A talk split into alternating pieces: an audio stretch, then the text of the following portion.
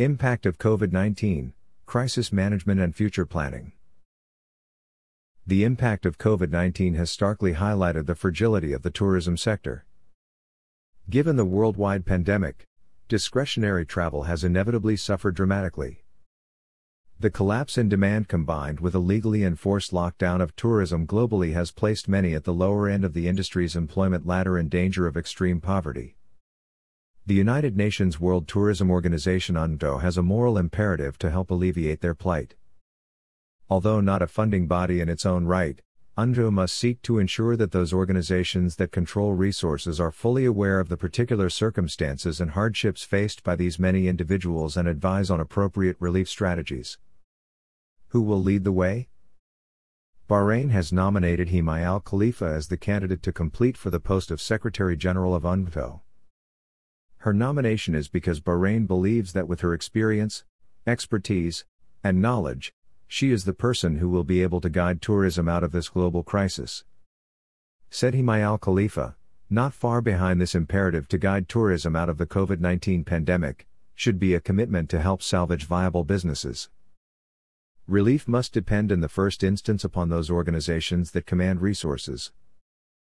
Many schemes have already been introduced by national governments to relieve immediate financial strains, including employee subsidies, tax holidays, low interest loans, demand stimuli, and investor bonuses.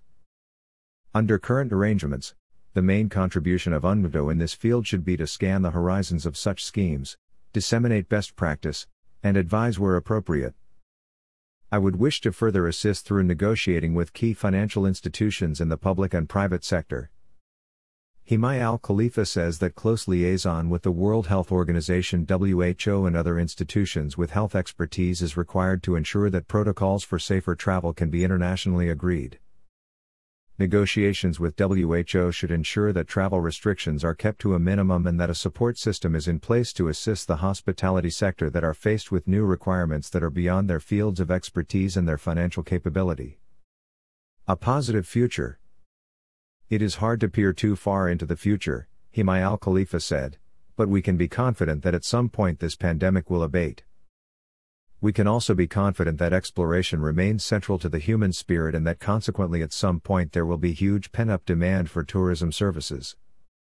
The silver lining to the disaster of COVID 19 is that by force majeure it has drawn a line in the sand, providing an unprecedented opportunity to redesign the sector comprehensively in the light of SDGs. During this pandemic, for example, people have traveled more locally, and the staycation sector has boomed. It is time now to launch a campaign to support this trend. This will help ensure economic and environmental sustainability. UNWTO should facilitate member states' capacity to incorporate tourism within crisis management and national risk mitigation plans, states Himay Al Khalifa. It is clear, however, that UNWTO's ability to respond adequately to crisis is currently hampered by inadequate independent funding. Guided by other successful initiatives within the UN system, for example the World Heritage International Assistance Scheme, she recommends the development of a UNWTO Assistance Fund to support both full and affiliate members of UNWTO to cater to emergency interventions. Himay Al Khalifa said she has had in her current role considerable success in securing long term low interest loans and grants from banks and funding agencies relating to such circumstances. Her skills and passion will go a long way in rebuilding tourism from the foundation of the World Tourism Organization. Hashtag Rebuilding Travel